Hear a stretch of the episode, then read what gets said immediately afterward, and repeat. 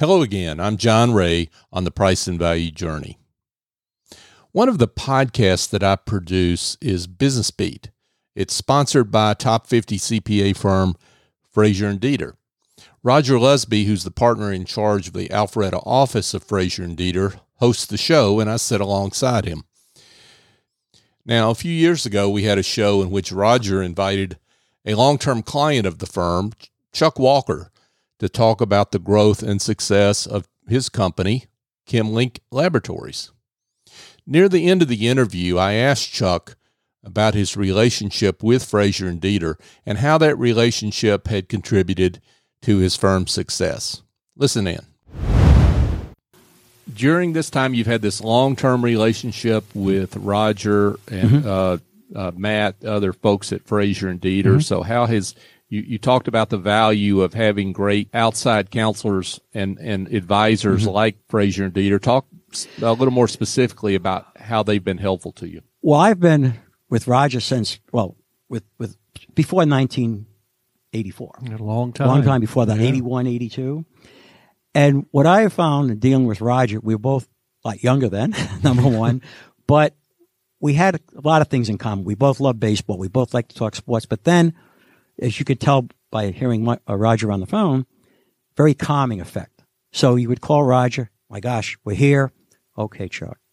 You know, okay, Chuck. Uh, let's walk through this step by step by step.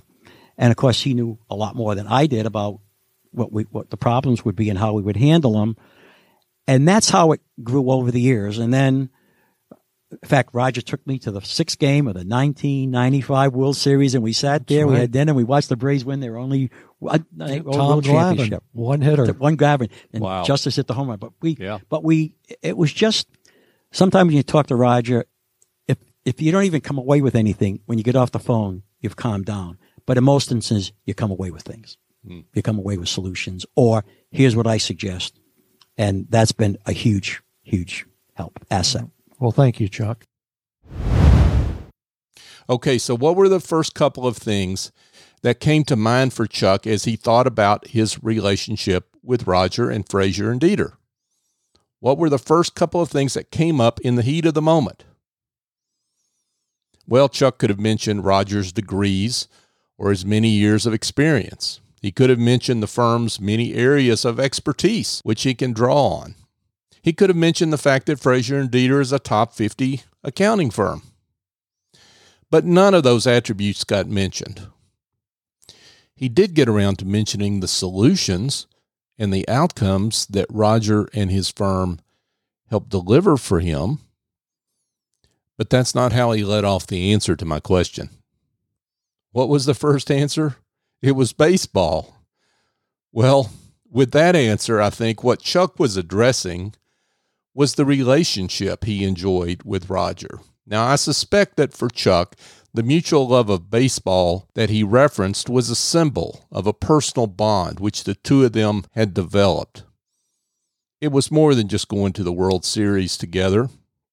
It was that their conversations and times that they had shared at baseball games and maybe on the phone talking about baseball and how the Braves were doing, they were just a reminder for Chuck of the hu- human traits that Roger has, which appeal to Chuck and attracted Chuck to Roger in the first place.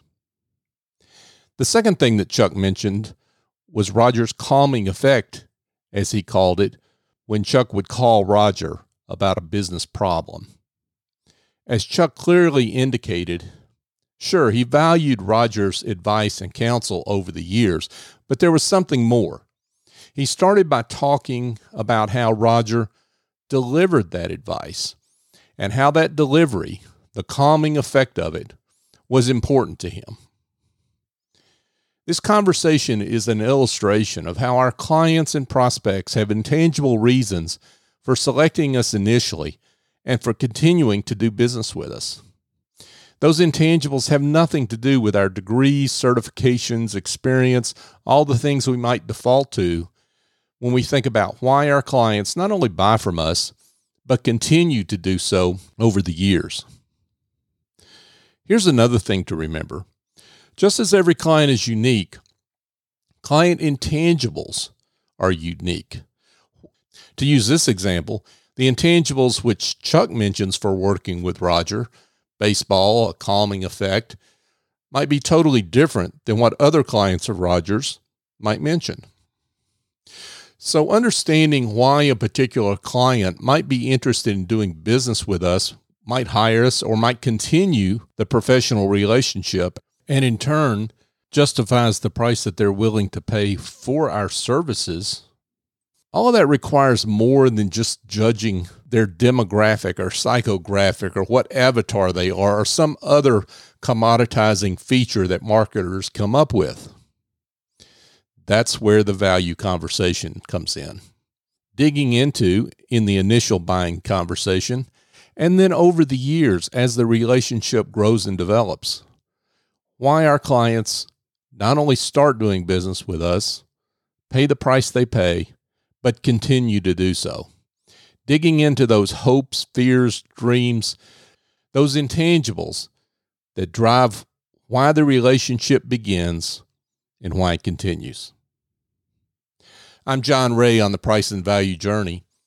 Past episodes of this series can be found on your favorite podcast app or at pricevaluejourney.com. If you'd like to connect with me directly, you can send me a note, john at johnray.co. Thank you for joining me.